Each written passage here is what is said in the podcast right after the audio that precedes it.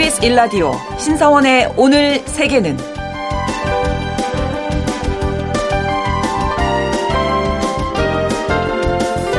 안녕하십니까. 아나운서 신성원입니다. 시진핑 중국 국가주석이 최근 미국 주민인 사라랜드의 편지에 답장을 보냈다고 합니다. 사라랜드는 무명의 관리였던 시 주석이 처음으로 미국을 방문했을 때 만난 미국인으로 38년 동안 인연을 이어온 인물이라고 하는데요. 시 주석은 그에게 보낸 답장에 이렇게 적었다고 합니다. 중국과 미국은 세계 최대 개발도상국이자 선진국이고 이 행성의 미래 운명은 중미 관계가 안정되고 좋아지기를 요구하고 있다. 작년에 정찰 풍선 문제를 시작으로 미중 간 대립이 1년 내내 이어졌고 이런 갈등이 공급망 문제 등 세계 경제에도 큰 영향을 미쳤는데요. 시 주석의 편지 구절만 보면 올해는 미중 관계가 좀 개선되고 경제도 나아지는 건가 이런 생각도 해보게 되는데요. 과연 어떨지 글로벌 이슈에서 알아보겠습니다.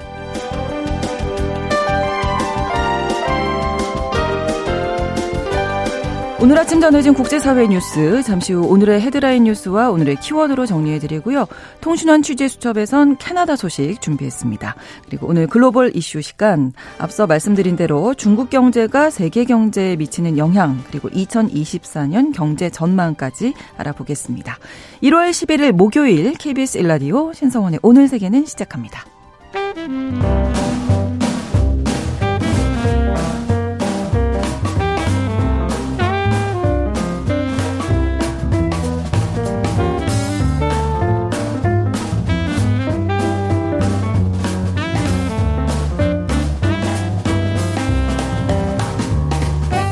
신성원의 오늘 세계는 청취자 여러분과 함께 소통하며 만들어갑니다.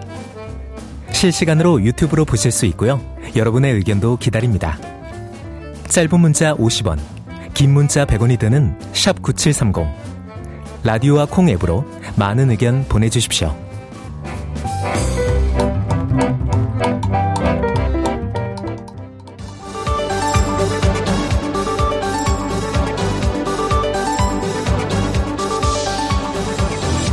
오늘 세계는 헤드라인 뉴스.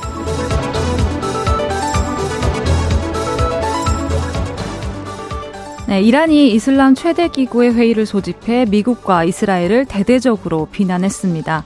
현지 시간으로 10일 이슬람권 최대 국제기구인 이슬람 협력기구의 국회 고위급 회의가 이란의 주도로 수도 테헤란에서 개최됐습니다. 이외에는 수많은 무슬림 및 아시아 국가들의 국회의장과 국회의원들이 참석하는 국제회의로 1999년 창설됐습니다.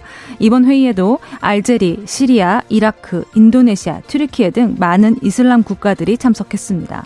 이란은 이날 회의에서 팔레스타인에서 벌어지는 이스라엘과 하마스 분쟁에 대해 미국과 서방 동맹들 국가들이 이스라엘의 침략 행위와 유혈 살육을 방조하고 있다고 맹비난했습니다.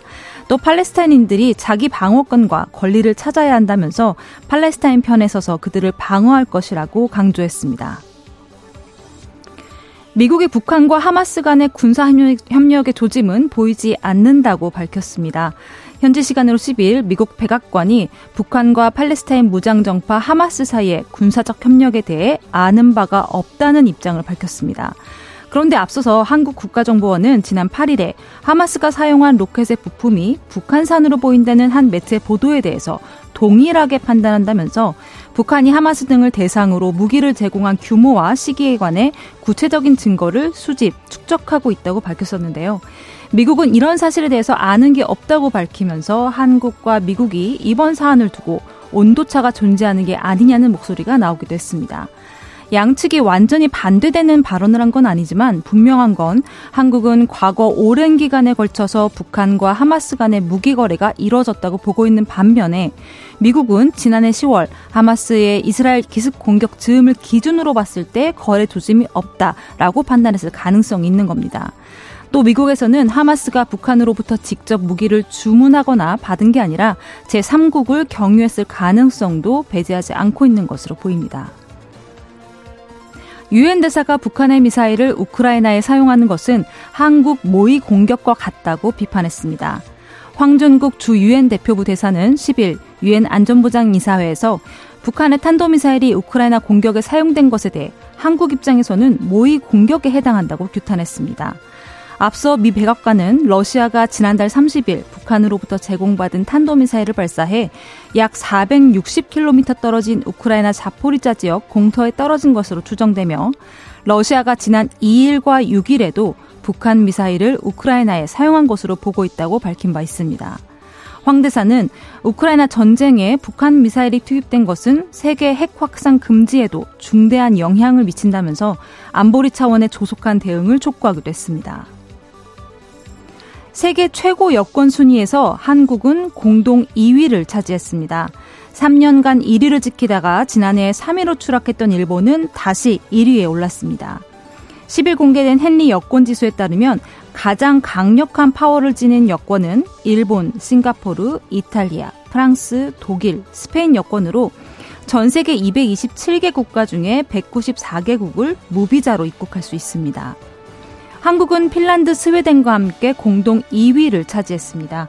2위 국가들의 여권으로는 193개국을 무비자로 입국할 수 있습니다. 192개국을 여행할 수 있는 오스트리아, 덴마크, 네덜란드, 아일랜드 여권이 3위를 차지했는데요. 반대로 아프가니스탄은 비자 없이 여행할 수 있는 국가가 28개국에 불과한 최하위 국가로 뽑혔습니다. 그리스가 동성결혼 합법화를 추진합니다. 인구의 80에서 90%가 보수적인 성향의 그리스 정교회 신자인 그리스가 동성 결혼 합법화를 추진합니다. 현지 시간으로 10일 미초타스키 총리는 우리가 입법화할 것은 결혼 평등이며 이는 성적 지향에 따른 모든 차별을 없애는 것을 의미한다면서 동성 간 결혼을 합법화하는 법안을 조만간 발표할 것이라고 밝혔습니다. 하지만 이번 법안은 그리스 정교회는 물론이고 그리스 총리가 이끄는 우파 성향의 집권당 내에서도 반대 목소리가 나오고 있어 실제 법안 통과까지는 난항이 예상됩니다. 로이터 통신은 미초타스키 총리가 보수적인 지도자라는 이미지에서 벗어나기 위해 금기에 도전했다라고 분석했고요. AFP 통신은 그리스 사회와 정치에 막강한 영향력을 행사하는 그리스 정교의 반대가 주요 걸림돌이 될 것으로 내다봤습니다. 그리스 국민들의 여론도 걸림돌이 될 수 있을 것으로 보입니다. 최근 여론조사 결과를 보면 그리스 국민 중 35%가 동성 결혼 허용에 찬성했고 49%가 반대했습니다. 반대하는 사람들 대부분은 동성 커플의 아동 입양이나 대리모 입양에도 반대했습니다. 미국 증권위가 비트코인 현물 ETF를 승인했습니다. 미국 증권거래위원회는 10일 11개 자산 운용사의 비트코인 현물 상장 지수 펀드 ETF 상품 거래 개시를 승인했습니다. 어제 한때 오보라는 소식이 있긴 했지만 예상대로 SEC가 결국 상장을 승인한 건데요. 이에 따라 11일부터는 11개 펀드 상품이 거래될 것으로 예상됩니다. 그동안 가상화폐 투자, 가상화폐에 투자하려면 별도의 코인 거래소를 통해서 가상화폐 계좌를 열어야 했지만 현물 ETF 상장이 가능해지면 일반 주식 계좌로 비트코인에 투자할 수 있게 되면서 대규모 일반 투자자들의 자금이 가상화폐에 몰릴 것으로 기대되고 있습니다. KBS 일라디오 신성원의 오늘 세계는 오늘의 헤드라인 뉴스로 시작했습니다. 오늘 좀 어, 낯선 목소리다 생각하실 수 있는데요. 서울신문 송현서 기자가 수고해 주셨습니다. 어서 오세요. 반갑습니다. 반갑습니다. 여섯 가지 소식을 아주 잘 전해 주셨고요. 이제 오늘의 키워드 함께 살펴볼 텐데 어, 첫 번째 키워드로 가장 비싼 허거 네. 이렇게 정하셨어요. 맞습니다. 허거가 그렇게까지 비쌀 건 아닌 것 같은데. 네, 아마 네. 들어보시면 가장 비싸다는 음. 게 무슨 말인지 이해가 되실 텐데요. 네. 최근에 중국의 군 수뇌부가 부정부패에 연루된 사실이 알려지면서 대대적인 피해 숙청이 이뤄지고 있습니다. 네. 그러면서 굉장히 다양한 황당한 사례들이 지금 소개가 되고 있는데요. 네. 최근에 미국 자유아시아 방송이 인민해방군 공군 사령부 참모 장교 출신 이 남성이고 현재는 미주에 미국에 거주하고 하고 있는데 네. 이 남성과의 인터뷰를 소개를 했습니다. 이 남성이 과거에 자신이 인민해방군 공군 참모로 재직하던 시절에 공군 인사들이 미사일 고체 연료를 이용해서 허거 요리를 만들어 먹곤 했다. 라는 정말 웃지 못할 추억을 전한 오, 거죠. 미사일 연료가 진짜 비쌀 텐데. 그렇죠. 고체 연료는 그 중에서도 더 비싼 것으로 아, 알려져 그래요? 있죠. 네. 오, 그런데 허거를 만들어 먹었다고. 네. 근데 허거라는 요리가 뭐 이제는 한국에서도 많이 네. 먹지만 이렇게 유, 이 육수에 고기랑 야채를 넣어서 익혀 먹는 요리잖아요. 그러니까 중국식 샤브샤브? 그렇죠. 어, 샤브샤브죠. 네. 그럼 샤브샤브니까 육수를 계속 식사하는 내내 끓여야 된단 네, 말이죠. 네, 네. 굉장히 많은 연료가 필요한 요리인 겁니다. 아. 근데 아. 이 요리를 이제 비싼 고체 연료를 이용해서 이제 만들어 먹었다는 겁니다. 오. 근데 어떻게 그런 고체 연료를 받아왔냐? 네. 군인들이 가서 이 미사일 연료를 담당하는 군인이 또 있을 거 아닙니까? 네네네. 네, 네. 이 사람한테 가서 우리 고체 연료 좀 몇 개 줘. 이러면 그 작고 동그란 고체 연료를 내줬다는 그냥 겁니다. 줘요. 네. 이게 어디에 쓰는 건지 뭐 이런 거 다 적어야 되는 거 아니에요? 누가 적어, 가져갔는지. 그렇죠. 그렇기 때문에 부정 부패가 있었다라고 와, 이야기를 하는 겁니다. 이렇게까지 그리고 했군요. 고체 연료뿐만이 아니라 뭐 네. 항공기 연료에 있는 그런 액체 네. 연료도 네. 이제 빼가지고 아. 요리를 해 먹었다고 해요. 와. 근데 이 이야기가 나오기 며칠 전에도 사실 네. 중국의 핵심 부대인 로켓군에서 물을 채운 미사일 이 확인이 되거나. 이렇게 빼내니까. 네 그렇죠. 예, 물을 채워넣고 그렇죠. 물을 채워넣을 수밖에 없는 거죠. 또 경납고 아. 뚜껑이 열리지 않아서 미사일이 발사되지 않는 일들이 확인되기도 했습니다. 아. 근데 이 로켓군이라는 게 핵 미사일 운용 부대 뭐 전략 핵 잠수함 전략 폭격기 부대 우주 방어 부대 정말 군 최신화에 반드시 필요한 부대들이 통합이 된 것이거든요. 네. 정말 시진핑 중국 국가주석의 자랑이기도 한데 그러게요. 그리고 중국군의 미래 전력이기도 하고 그런데 이런 부대에서 최근에 이런 일이 벌어졌다는 거죠. 어, 왜 이런 일이 발생하는 걸까요? 아까 초반에 말씀드린 것처럼 부정부패가 그만큼 심각하다는 음. 겁니다. 이걸 입증하는 게 시주석의 최근 행보인데 네. 아까 말씀드린 것처럼 중국 군 수뇌부들의 고위급 인사들이 정말 줄줄이 낙마하고 있습니다. 음. 그 이유가 이런 부정 부패를 뿌리 뽑으려고 이제 했던 거죠. 네. 그리고 중국군의 부패가 지방 정부보다 훨씬 심하다 이런 아. 이야기가 있을 정도입니다. 그렇군요. 중국의 지방 정부 부패는 정말 상상 이상이라고 알려져 있는데 그거보다 훨씬 음. 심할 수도 있다라는 거고. 네. 사실 시 주석이 매년 반부패를 위해서 투쟁을 해야 된다 이렇게 10년째 강조를 해오고 있거든요. 워낙 오랫동안 이어져 온 정말 뿌리가 깊은 음. 부정 부패들이 많다 보니까 그 효과가 쉽게 나오지는 않는 모양새입니다. 있습니다. 그리고 올해도 시 주석이 새해 초에 공산당 중앙기율검사위원회 연설에서 부패 처벌에 대해서 고압적인 상황을 유지해야 된다. 이렇게 강조를 했는데 네. 중국 기율검사위원회는 중국 공산당 내에 있는 정말 최고 사정기관입니다.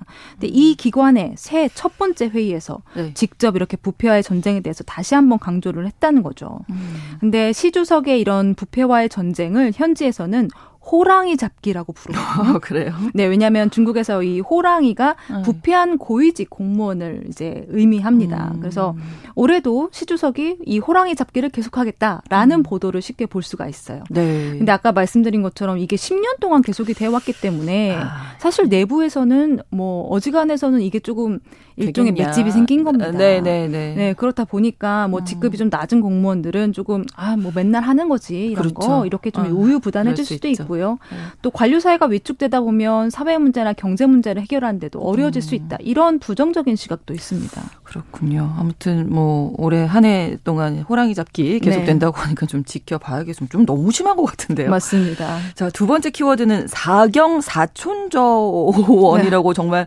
뭐 상상도 안 가는 그렇죠. 금액을 써주셨는데요. 네.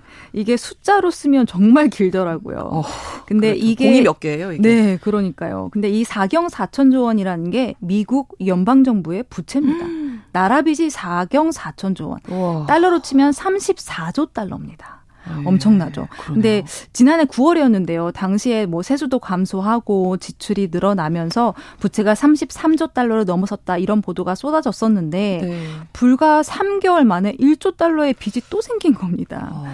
그러면서 예산안 문제가 다시 불거졌죠. 그러니까 이 예산안이라는 게 여야가 재정 지출 규모를 파악하고 나서 협상하는 게 예산안이잖아요. 네네. 네. 근데 지금 야당인 공화당 같은 경우는 국가 부채가 지금 34조 달러나 된다. 그러니 당연히 정부가 지출을 줄여야 되는 거 아니냐. 이렇게 음. 닥달을 하고 있지만 네. 여당인 민주당은 아니 트럼프 행정부 시절에 3조 달러나 세금 깎아주지 않았냐. 그래서 빚이 늘어난 음. 거다. 이렇게 반박을 하는 거거든요. 네. 일단 지난 7일에 민주당 원내대표 그리고 공화당 하원 의장이 예산 총액 규모를 1조 6,590달러 우리 돈으로 하면 2,185조 원 수준에 일단 합의를 했습니다. 네. 그리고 이제 미국 상하원의 세출위원회가 각 부분별 뭐 국방이면 국방, 뭐 경제면 경제 이렇게 예산안에 구체적인 내용을 두고 협상을 곧 시작을 해야 합니다. 네. 이게 지금 당장은 이제 합의를 했기 때문에 셧다운 그러니까 업무가 완전히 정지되는 위기는 넘기긴 했지만 네. 공화당을 중심으로 이미 세출 예산안에 반대하는 목소리가 나오고 있습니다. 그래서 만약에 공화당의 강경파 의원들을 중심으로 반대 목소리가 계속 나오고 또 민주당에서는 아, 당 지도부가 이렇게 해야 된다 그러면 우리는 따라가야 되는 거 아니냐라는 원칙적인 입장을 고수하게 된다면 네. 예산안이 미국 의회를 통과하지 못할 거라는 예상도 있습니다. 예. 아, 미국도 쉽지 않겠네요. 빚이 이렇게 네. 많아졌군요. 맞습니다. 세 번째, 나의 입원을 알리지 말, 말아라. 네. 예. 입원을 알리지 마라. 네. 예. 이게 미국에서 요새 가장 핫한 키워드 중에 하나가 네. 이 로이드 오스틴 국방장관입니다. 그러니까 음. 그러니까 사실 이 오스틴 장관이 지난해 말에 전립선암 수술을 받았다고 뒤늦게 전해지고 있어요. 네. 그리고 이제 진단 받고 난 다음에 곧바로 수술을 했는데 새해 첫날에 네. 이 합병증 증상을 보이면서 어. 구급차까지 타고 병원에 입원을 했고요. 군병원에 입원을 하면서 중환자실에 입원을 해서 치료를 받고 있거든요. 네. 근데 미국 국방부의 1인자가 며칠 동안 자리도 비우고 음. 병원에서 음. 치료를 받았다라는 사실을 미국 군 통수권자인 바이든 대통령도 몰랐고요. 백악관도 무려 사흘이 넘게 몰랐다는 겁니다. 어, 이거는 좀 심각한 문제인데요. 그렇죠. 네. 그래서 현지에서는 안보 불감증이 심각해진 게 아니냐 이런 지적들이 쏟아지고 있는데 네. 일단 이 일의 최초 책임은 당연히 오스틴 국방장관에게 있죠. 음. 일단은 본인의 암 진단, 뭐 수술, 입원 사실을 상관인 바이든 대통령에게 직접 알리지 않았다라는 게 이제 문제가 된 거고요. 네. 그리고 또 하나의 황당한 사실은 국방장관의 자리를 비웠으면 그동안 누군가가 이 역할 이 대행을 그렇죠. 해야겠죠. 네네. 그게 이제 국방부 2인자인 부장관이었던 음. 겁니다. 근데 부장관이 또 휴가를 보내고 있었어요. 그럼, 그럼 완전 정말 아무도 모르고 비어 있었네요. 그렇죠. 비어 있는 상태에서 어. 상관이 이제 어쨌든 자리를 비웠으니까 본인이 업무 대행에 들어가기는 했지만 네. 휴가지에서 업무 대행에 들어갔고 그리고 심지어 왜 자신의 상관이 자리를 비웠는지조차 알지 못한 상태였다. 근데 겁니다. 일단 그냥 시작을 한 거예요. 그렇죠. 그냥 업무 대행을 한 겁니다. 그러니까 국방 부 음. 1인자, 2인자가 모두 자리를 비운 상태에서 통수권자는 모르고 있었다는 거죠. 아. 그러니까 백악관이 상당히 난처해 질 수밖에 없습니다. 그렇습니다. 네. 네. 그렇다 보니까 뒤늦게 보고 체계를 또 강화하고 있는데 일단 대통령 비서실장이 직접 정부 관료들한테 업무 권한 누군가한테 위임할 때에는 반드시 백악관에 보고해 이런 내용의 메모를 전달했지만 네. 소 잃고 외양간 고치는 셈이다라는 이야기가 나올 수밖에 없고 네. 이 오스틴 장관의 깜깜이 이번 사태가 우크라이나 전쟁 그리고 중동 분쟁 사실 이 두 개의 전쟁을 미국은 유사 대리전처럼 치르고 있거든요. 그렇죠. 네. 이런 상황에서는 아마 미국 정부 그리고 바이든 대통령에게는 악재가 될 수밖에 음. 없습니다. 네. 근데 반대로 또 호재로 작용하는 사람이 있겠죠. 음. 오는 11월에 대선을 앞둔 트럼프 전 대통령입니다. 네. 지금 좀 기뻐하고 있을 텐데요. 트럼프 전 대통령이 이 바이든 행정부의 뭐 불투명성이나 그 안보 개념이 없는 거 아니냐 이런 것들을 트집 중 공략하겠네요. 네, 몰아세울 가능 성이 있습니다. 네. 자, 네 번째 테러범에게도 인권이 있다. 네. 예. 2011년 7월이었습니다. 노르웨이에서 연쇄 테러가 발생했고 기억하시는 분들 음. 계실 텐데요. 당시 수도 오슬로의 정부 청사에 폭발물을 설치하고 이후에 총기를 난사하면서 총 77명의 목숨을 빼앗았던 충격적인 음. 사건이었습니다. 이 사건의 범인이 놀라웠던 거는 범인이 단 한 사람이었다는 거죠. 네. 네, 안데르스 베링 브레이빅이라는 남성인데 이 브레이빅이 이제 이듬해인 2012년부터 교도소 생활을 하기 시작했습니다. 네. 그리고 지금 지 금까지 여러 번 교도소를 좀 옮겼습니다. 그리고 나서 최근에는 이제 독방 생활을 시작을 했거든요. 오. 그런데 놀랍게도 이 부분에서 브레이빅이 인권 침해를 당했다고 하면서 소송을 건 오, 겁니다. 뭐 어떤 일이 있었나요? 이게 독방에서 생활함으로써 외부 세계와의 관계가 단절됐다. 그래서 의미 있는 관계를 맺는 게 불가능해졌다. 그리고 외부에 편지를 못 쓰게 하는 것도 사실 인권 침해에 해당한다라는 주장을 하면서 국가를 상대로 소송을 제기를 했습니다. 아, 독방에 간 거는 네. 외부 세계와 차단하려고 그렇죠. 그런 건데. 네. 어. 근데 더 황당한 건 제가 실제로 봤습니다. 이 브레이빅 이 수감 생활을 하는 교도소 시설이요. 네. 굉장히 좋아요. 아, 그래요? 네. 그래서 일각에서는 아니, 우리 집보다 좋은데?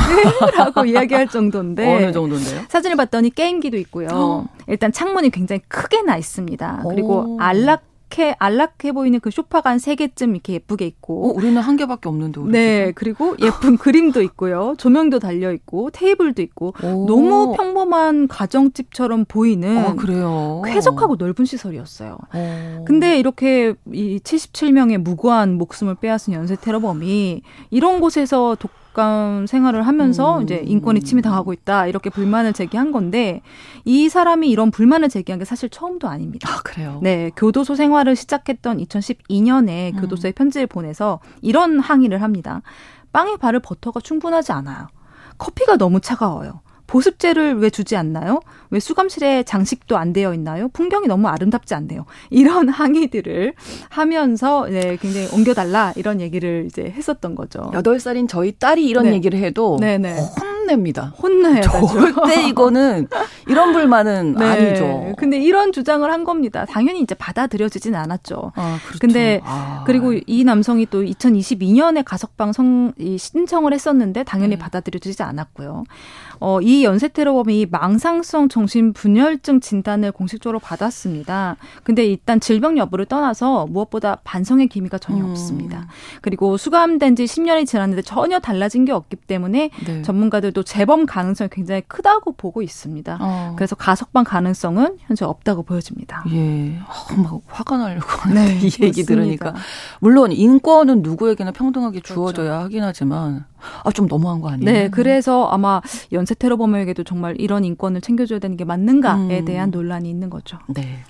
자, 오늘 키워드 여기까지 듣도록 하겠습니다. 서울신문 송현서 기자와 함께 했고요. 오늘의 헤드라인 뉴스까지 또 전해주셨어요. 오늘 고맙습니다. 감사합니다. KBS 일라디오 신성원의 오늘 세계는 1부 마무리하고 2부에서 통신원 취재 수첩으로 이어가겠습니다.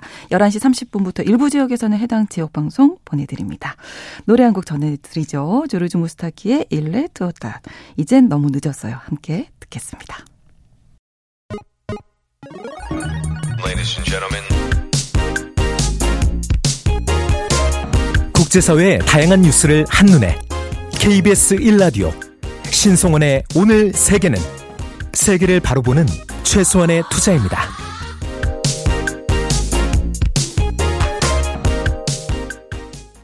KBS 라디오 신성원의 오늘 세계는 2부 로이 오비슨의 In Dreams로 문을 열었습니다. 신성원의 오늘 세계는 청취자 여러분과 소통하며 만들어갑니다. 실시간으로 유튜브 통해서 생방송 보실 수 있고요. 여러분도 여러분의 의견도 기다리고 있습니다. 짧은 문자 50원, 긴 문자 100원이 드는 샵 9730, 우물정 9730번 누르시고 의견 보내실 수 있고요. 라디오와 콩 앱으로도 많이 참여해 주시기 바랍니다.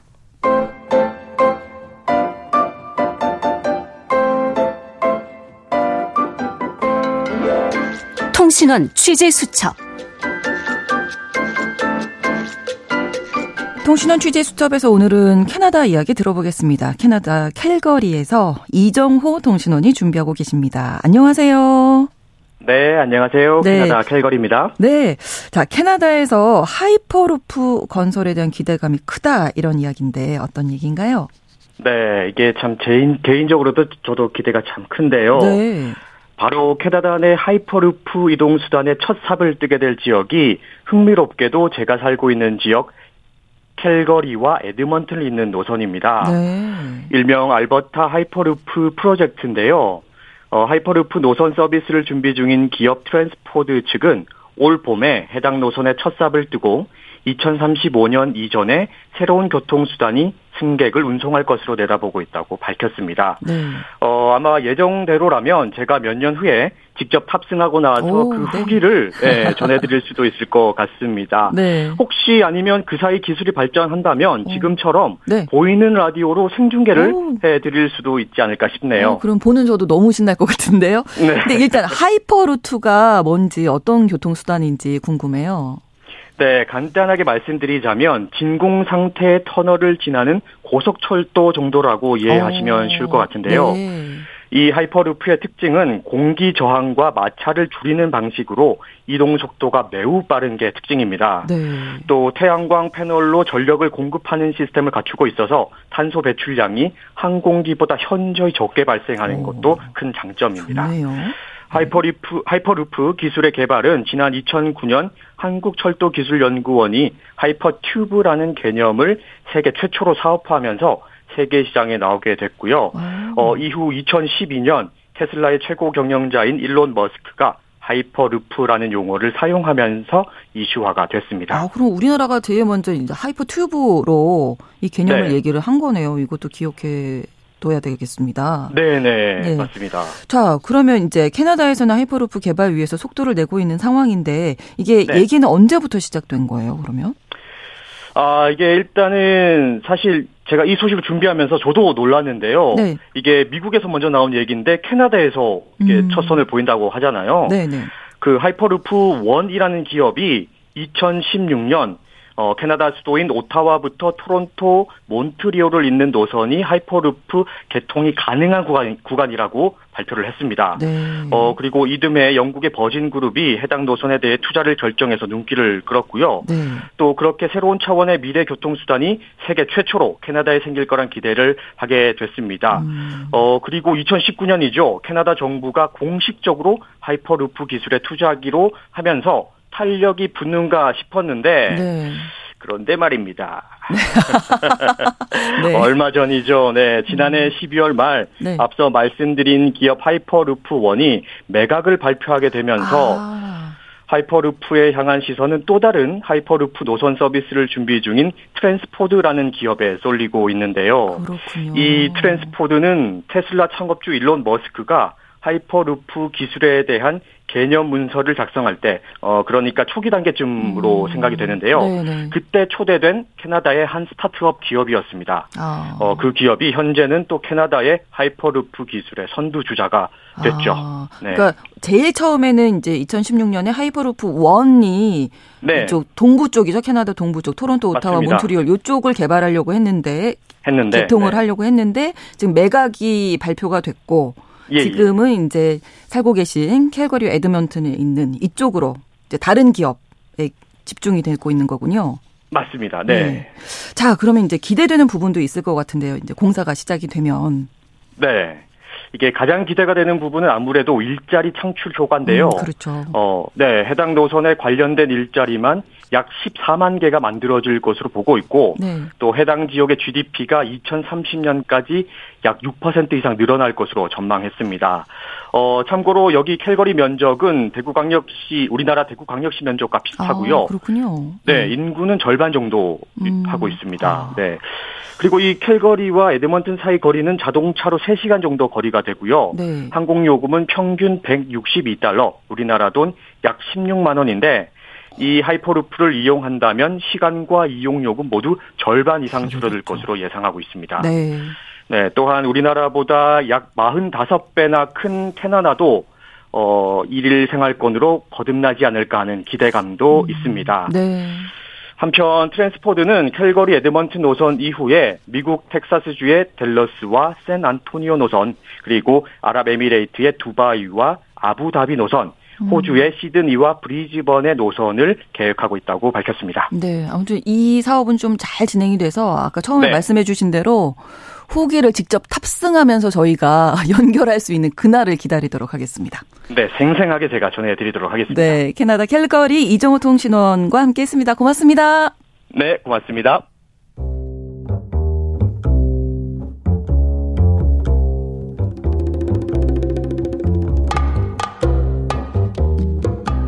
세계를 알면 우리가 보입니다. KBS 1라디오 신성원의 오늘 세계는 글로벌 배송으로 빠르게 찾아갑니다.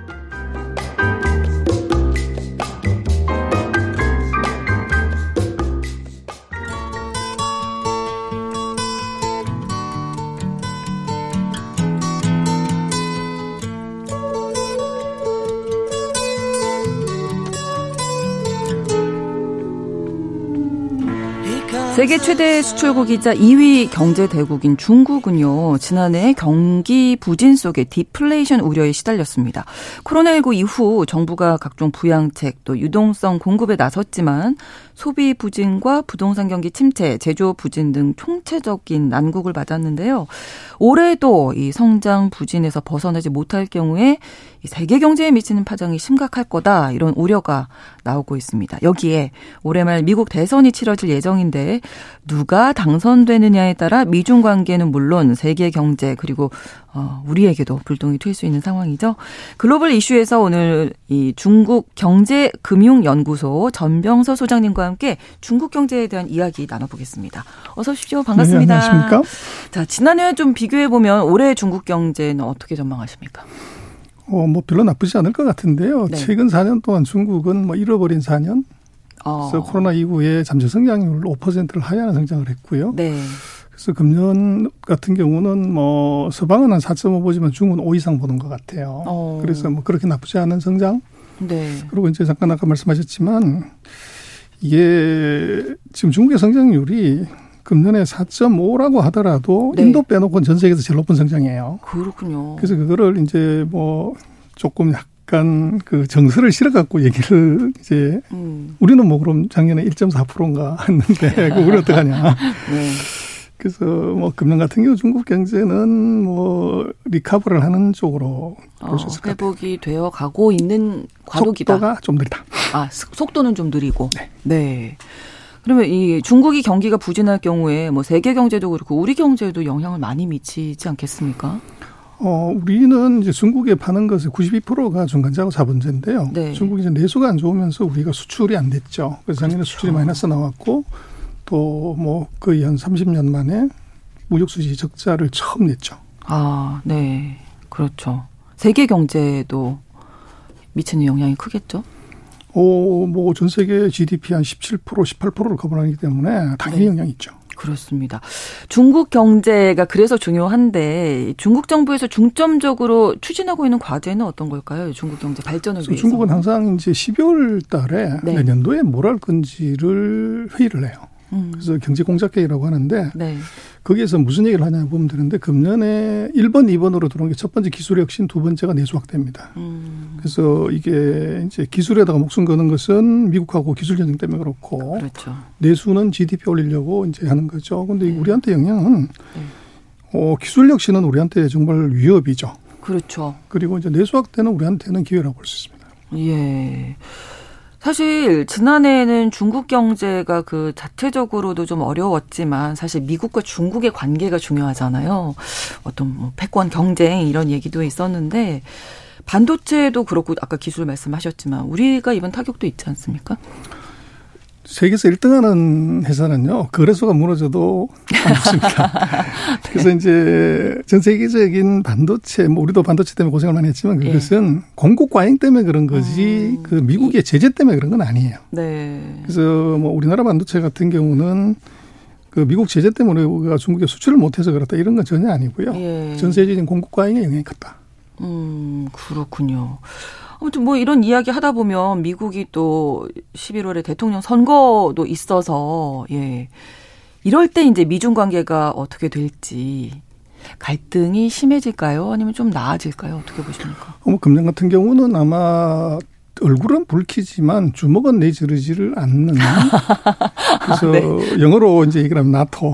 No action talking only. 아, 말만 얘기만 떠도- 하는군요. 그렇죠. 액션은 취하지 않고. 그것은 이제 음. 양국의 지도자들의 이해관계가 일치를 하는 것 같아요. 음, 어떤 바이든 부분에서요? 대통령 같은 경우는 표심을 얻으려고 하면 경기가 나빠지면 안 되고 그렇죠. 방금 말씀하신 것처럼 중국은 예상보다 경기 회복이 느리기 때문에 경기를 회복시키려고 하면 미국과 싸워서는 이제 안 되는 거죠. 어. 그래서 그 두 가지가 서로 최고 지도자들의 이해관계 일치하기 때문에 네. 그러나 이거는 이제 선거가 있기 때문에 명분은 세워야 되는 거죠. 아, 그래서 말대포, 말폭탄은 쏘지만 예. 실제적인 제재를 통해서 정말로 이제 주먹질 나는 것은 없을 것 같고요. 오히려 네. 2024년보다는 뭐 만약에 내년에 트럼프 대통령이 당선된다 그러면 음. 그러면 이제 진짜 싸움이 뭐. 세게 벌어지죠. 예, 그러니까 바이든 대통령이 뭐 재임할 경우 지금으로서는 이제 뭐 트럼프 전 대통령이 공화당 쪽에서 될 경우 이게 아마 조금 시나리오가 달라질 것 같습니다. 음, 그렇죠. 그래서 바이든 대통령이 뭐 그대로 간다고 그러면 기술 전쟁 지금처럼 계속 하는 거고요. 예, 지금 상황과 달라지지 않을 그렇죠. 것이다. 그러나 이제 트럼프 대통령이 된다고 하면은 어, 이제 이제 방향이 달라질 것 같아요. 예. 그래서 트럼프 대통령의 특성을 보더라도 무역 전쟁을 트럼프 대통령이 했고 바이든 대통령은 기술 전쟁을 했기 때문에 음, 뭐 통상 정치인들이 그렇지만 전임자가 했던 거 안 하잖아요. 그래서 기술 전쟁을 하는 게 아니라 그렇죠. 다른 트럼프가 쪽으로, 당선된다고 하면 네. 미중의 새로운 전쟁은 금융 전쟁. 금융 전쟁이다. 이제 그럴 가능성이 대단히 높아 보입니다. 예. 그래서 올해 또 이 미국 대통령 선거가 주목이 되고요. 또 하나 이제 13일에 이번 주 토요일이네요.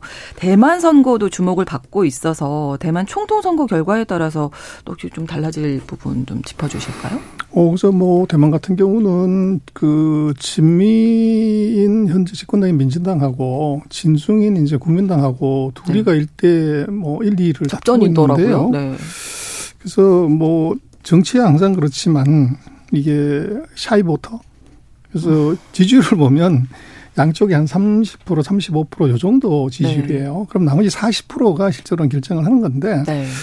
아마 그렇게 보면은 이제 시대 정신을 누가 대표하냐. 그리고 음. 더 중요한 것은 그 민초들의 눈물을 닦아줄 수 있는 이제 사람이 되는 거죠. 그렇죠. 그렇게 놓고 보면 아마도 이제 그 현재에 있는 민진당이 아마 박빙의 승리 음. 이제 그럴 가능성이 좀 있어 보이고 그러나 네. 제가 볼 때는 오히려 더 주목해서 보는 것은 총통 선거보다가는 그 우리 같은 의회죠. 입법 회의의 그 선거가 더 중요할 것 같아요. 어, 그래서 네. 아마도 총통은 아마 민진당이 되더라도 네. 의회의 경우는 아마도 민진당이 우리처럼 여소야대 그래서 국민들이 아마 밸런스를 그렇게 잡을 가능성이 좀 아, 있죠. 그렇게 그렇군요. 되면 국민당하고 이제 제3당이 연합을 네. 하게 되면 아마도 민진당보다도 더 많은 의석을 가져갈 확률이 있을 것 같아요. 네. 젊은이들은 뭐 제3당 많이 지지한다고 하더라고요. 뭐 그렇죠. 네. 그래서 일단 아이가 민진당이 된다고 하면 뭐 지금 중국과의 관계는 뭐 별로 변화는 없을 것이고. 네. 만약에 국민당이 된다 그러면 이제 골치 아파지는 거죠. 그래서 뭐 미국이 정말 머리가 아파지게 되는 아, 지금까지 전략을 이제 다 이제 되죠. 상황이 벌어지기 때문에 음. 그래서 뭐 그러나 지금 뭐 여론조사가 요즘 기술이 하도 발달해서 거의 다 맞추잖아요. 그래서 그 트렌드를 보면은 아마 음. 그 총통은 민진당, 의회는 이제 국민당 플러스 기타 네. 뭐 그런 구도로 가서 밸런스를 맞추지 않을까 싶습니다. 예. 자, 중국이 또 중동이라든지 아프리카 지역에도 영향력을 키우고 있는 상황인데 지금 중동 지역에서 전쟁이 있잖아요. 중국의 중동 진출 또 그 유명한 일대일로 사업 이런 쪽에는 어떤 영향이 있을까요? 어, 그래서 이제 이게 전쟁이 나게 됐을 때 그게 중재자가 있어야 되는데 미국이 이팔 전쟁이든 이제 우로 전쟁이든 중재자의 역할에서 조금 2% 부족한 것 같아요. 음. 근데 거기에 이제 중국의 시진핑이 내가 중재하겠다고 나서는데 어, 그렇게 되면 뭐 실제적으로 중재를 하든 말든 간에 중국의 영향력 공간이 넓어지는 거죠. 그렇죠. 그래서 뭐 중동이나 지금 우로 전쟁 같은 경우는 네. 중국의 영향력이 의도하지 않게 커지는 아. 이제 그런 현상이 나타나는 것 같고 예. 그게 일대일로하고는 거의 관계가 없는 것 같아요. 아? 그래서 일대일로는 어. 이제 이탈리아가 최근에 뭐 이제 그 빠진다고 그러는데 이탈리아가 빠지고 들어가는 건 대세 영향을 안 주고 네. 일대일로의 목표는 이제 그 중동이나 아프리카의 제3세계 국가들이 대상인데 저, 네, 네. 그런 네. 국가들이 이탈하거나 이런 건 뭐 지금 없는 상태인 것 같아요. 예, 그렇습니다. 중국에 대한 처음에도 이제 말씀을 해주셨는데 지난해도 그렇고 우리 수출이 부진하잖아요. 지금 적자 처음으로 무역 적자가 있었다 이렇게 지적을 해주셨어요. 우리나라의 대중 수출 부진 이 부분은 어떻게 좀 보십니까? 어떻게 평가하시는지? 그래서 뭐 중국이 우리를 제재해서 그렇다고 그러면 그건 또 이제 문제가 다르지만 제가 볼 때는 우리나라 기업들의 경쟁력의 약화가 70% 그리고 다른 정치적 음. 변수가 30%뭐 그런 정도로 보여지고요. 네, 그래서 뭐 중국 피크론, 중국 위기론이 넘쳐났지만 조금 그것은 우리가 어떻게 데이터를 보는 거나 보는 관점에 약간 이제 정서를 실어서 보는 게 있는 것 같아요. 네. 그래서 지금 중국이 보면 우리는 무역수지 적자가 났지만 중국은 작년에만 해도 무역수지 적자가 거의 8천억 달러 가까이 나요. 예. 그래서 돈이 없는 거 아니라는 거죠. 그리고 이제 뭐 중국의 시장이 없냐를 봐야 되는데 지금 우리 현대차하고 삼성전자는 뭐 핸드폰하고 자동차를 빼고 있지만 그래서 우리는 시장이 나쁘다 이렇게 오지를 하는데 그러면 미국하고 싸우고 있는 중국에서 GM이나 포드가 중국에서 공장 뺐냐? 그리고 애플이 중국에서 공장 뺐냐? 그 철수했냐? 그건 아니라는 거죠. 그렇죠. 그리고 중국의 내수가 나쁘다고 그러는데 그러면 미국의 스타벅스나 맥도날드나 코카콜라나 네. 이런 월마트나 이런 회사들이 중국에서 다 점포하고 나왔냐? 음, 그건 또 아니. 그걸로 판단을 해야 되는 아. 거죠. 그래서 우리나라 기업들이 중소기업들이 이제 인건비 못 맞추는 경쟁력으로 중국에서 퇴출하는 걸 갖고 네. 중국 위기, 중국 피키라고 하는 것은 조금 과다. 어, 그러면 우리가 지금 어떻게 좀 전략을 세워야 될까요? 그래서 우리는 뭐 최근 2년 동안 탈중국 뭐 안미 경중 끝났다 그러는데 네. 그 안미 경중에 그 선배가 하나 있어요. 네. 그게 호주입니다. 호주. 호주는 우리보다 먼저 중국하고 싸워가지고 아, 그렇죠. 예. 이제 거의 국교 단절 수준까지 갈 정도로 그래서 뭐 호주 같은 경우는 뭐 농산물 팔고 철광석 팔고 이런 거 하는데 그 최대 네. 수입국이 중국이었죠. 그렇죠. 그 철광석 빼놓고는 전부 다 올스톱이 했다가 정권이 바뀌었어요. 예. 그 새로운 정권이 들어서면서 네. 최근에 이제 그 총리가 중국 방면 그거 다 풀었죠. 음. 그래서 그렇게 놓고 보면 이제 미국하고의 관계가 쿼드 동맹의 한 축으로서 호주가 중요했는데 네. 그래서 호주가 그런 얘기를 미국한테 한 거죠. 내가 쿼드 동맹을 하려고 하면 중국이 태평양으로 난걸 막으려면 우리도 무기가 있어야 된다. 음. 그래서 핵 잠수함 기술을 우리한테 전수해라. 그걸 이제 내걸었는데 그걸 미국이 그걸 준 거죠. 아. 그래서 그걸 챙기고 난 다음번에 어떻게 했냐면 달라지는군요. 입을 싹 닫고 중국하고 다시 경제협력을 다시 얘기를 시작하는 겁니다. 아. 그래서 이제 그게 우리보다는 뭐 몇 년 일찍 안미 경중을 했던 건데 버렸던데 예. 그걸 다시 다 리카버를 해버린 거죠. 어. 그래서 거기에 이제 우리로서도 그 사례를 좀 보고. 그 호주가 아주 좋은 사례인데 네, 네. 그 우리가 중국하고 완전히 떨어질 수 없는 관계라고 하면 호- 호주의 케이스를 잘 봐야 된다. 그리고 음. 우리로서는 중국에 그 탈중국해야 된다고 하는 것 좀 구분할 필요가 있어요. 탈중국하는 것하고 당장 나와야 되는 게 있고 네. 아직도 장사되고서는 천천히 나와도 되는 감중국 해야 되는 부분이 있고 네. 그리고 우리가 중국에 다시 들어가야 되는 진중국 하는 게좀 음. 구분이 돼야 될 것 같아요. 근데 우리는 중국에 대해서는 무조건 나와야 된다. 그럼 아까 말씀드린 것처럼 핸드폰 회사, 자동차 네. 회사들 뭐 이제 콜라 파는 회사 이런 회사들은 왜 미국은 안 나오는데 우리만 나오냐? 음. 거기에 이제 답이 있는 것 같아요. 네, 네. 그리고 좀 지금 선별해서 선택과 집중을 해야 그렇죠. 된다는 그래서 우리가 말씀이시네요. 일반 뭐 한 번 뭐 한마디로 딱 잘라서 중국에서 나와야 된다고 하는 것은 조금 과한 표현이다. 음, 알겠습니다. 단호하게 말씀해 주셨어요. 그러면 이런 전략 변화에 따라서 우리나라 기업들이 좀 진출할 만한 유망한 중국 시장 또는 어떤 분야 좀 말씀을 해 주신다면 들어가야 될 곳, 나와야 될 곳, 천천히 나와야 뭐될 저기 곳. 절절히 원하는 거 상대가 절절히 원하는 걸 팔면 리스크가 없어요. 아, 그렇죠. 네, 중국은 네, 네. 반도체가 제일 급해요. 근데 반도체. 미국이 팔지 말라고 하는 건 14나노 이하의 첨단 장비고 네. 그 이상이 되는 것들은 장비 재료 소재를 팔 수가 있죠. 어. 근데 우리는 지금 겁먹고서 그 위에 것도 다 안 파는 아. 그런 현상이 있는데 문제는 그 사이에 중국이 국산을 그러면 무용지물이 되는 게 있고요. 진짜 큰일이죠. 그다음 에 중국이 이제 내수 소비에서 정말 원하는 게 보면 네. 뷰티 헬스 금융이에요. 음, 맞아요. 네. 그래서 그 세 가지가 우리로서는 이제 중국의 새로운 내수 시장에서 그 우리 제품 갖다 파는 것이 아닌 이제 예. 서비스를 갖다 파는 시장이 크게 열렸는데 네. 그걸 우리가 어떻게 뚫느냐 하는 것이 굉장히 중요할 것 같아요. 네. 근데 뭐 뷰티 헬스 금융이 다가 중국인들의 마음을 사야 되는 그렇죠. 건데 그렇죠. 이제 중국어가 안 되면 이건 곤란한 거죠. 아. 그래서 이제 우리로서는 이제 중국을 조금 더 깊이 아는 내수 시장에서 이제 돈을 벌려면 네. 이제 그런 시대가 온 것 같아요. 그래서 예전 같았으면 우리가 OEM 공장 짓고 제품 만드는 이제 시방서만 주면 거기서 만들어 오기만 했지만 네. 중국을 상대로 해서 물건을 팔려고 하면 중국인에 대한 이제 문화에 대한 음, 사람에 대한 이해가 필요하다. 필요할 것 같습니다. 네. 변화하는 세계 정세 속에서 우리가 좀 전략을 치밀하게 잘 세워야겠다 이런 생각이 듭니다. 오늘 글로벌 이슈 코너에서 중국 경제 전망해봤고요. 중국 경제금융연구소 전병서 소장님과 함께 말씀 나눴습니다. 오늘 좋은 말씀 고맙습니다. 감사합니다. 오늘 방송 마무리하면서 장국영의 노래 A Thousand Dreams of You 전해드리겠습니다. KBS 라디오 신성원의 오늘 세계는 내일 다시 뵙겠습니다. 고맙습니다.